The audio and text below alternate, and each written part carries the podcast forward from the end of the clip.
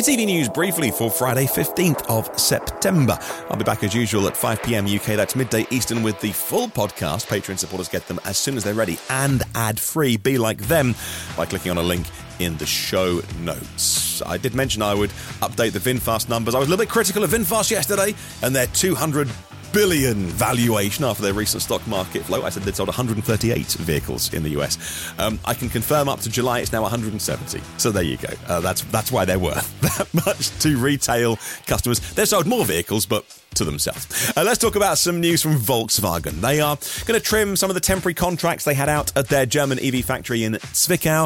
Uh, 3,000 employees work there, uh, 269 contracts approaching their expiration, but another 540 will be converted to permanent roles. But VW and Audi are boosting their output there, even though Zwickau is not at its capacity. They're also adding ID3 production to their Wolfsburg uh, factory this autumn. In Zwickau, they make the ID345, the Audi Q4 e-tron, and Sportback, the Cupra Born as well. But like I say, still capacity there to expand if they need to.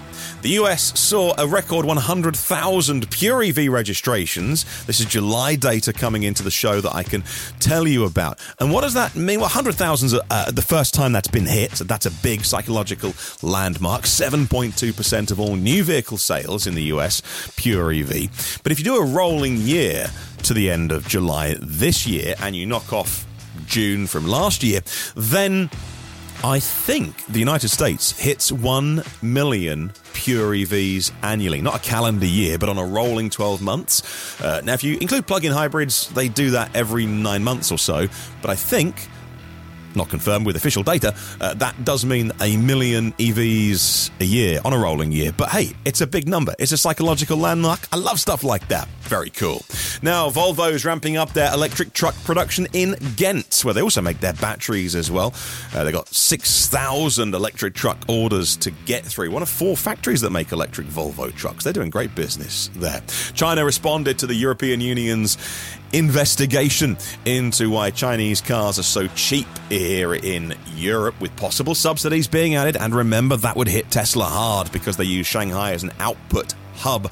And if they put 10, 20% on top of Chinese cars, that includes the Teslas. So they've got to get that Berlin Gigafactory ramped if they do come in to avoid any hurt from Tesla. The Chinese calling it naked, protectionist behavior. But I guess it takes one to know one. Uh, US funds are being given to public and private charging companies that have got broken chargers. Uh, the Biden administration giving out $100 million. Applications open today for anyone to apply for these to fix charging stations. These funds are available for broken hardware. Uh, to get them working, as long as they provide unrestricted access to everybody that's the deal.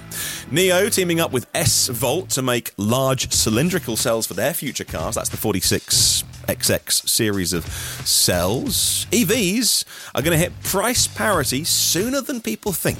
And I've seen some cases, least cases I must admit, where the EVs have been the same price as the combustion car but new RMI research saying that Europe could hit it for just in general in 2024, China 25, US 26, and India in 2027. The Italian energy company Enel has a big presence in North America, boosting the Texas grid with more renewables, more demand response, and four new grid storage projects, which they say kept the grid on through the summer heat and the population growth there. And in the UK, the British EV startup Ark make a quadricycle. They've sold 200 so far. Orders are now open, does 28 miles an hour, 50 miles of range, 3 horsepower motor. Seats two and a dog, they say, for young urban buyers. Cost 6 grand. And that's briefly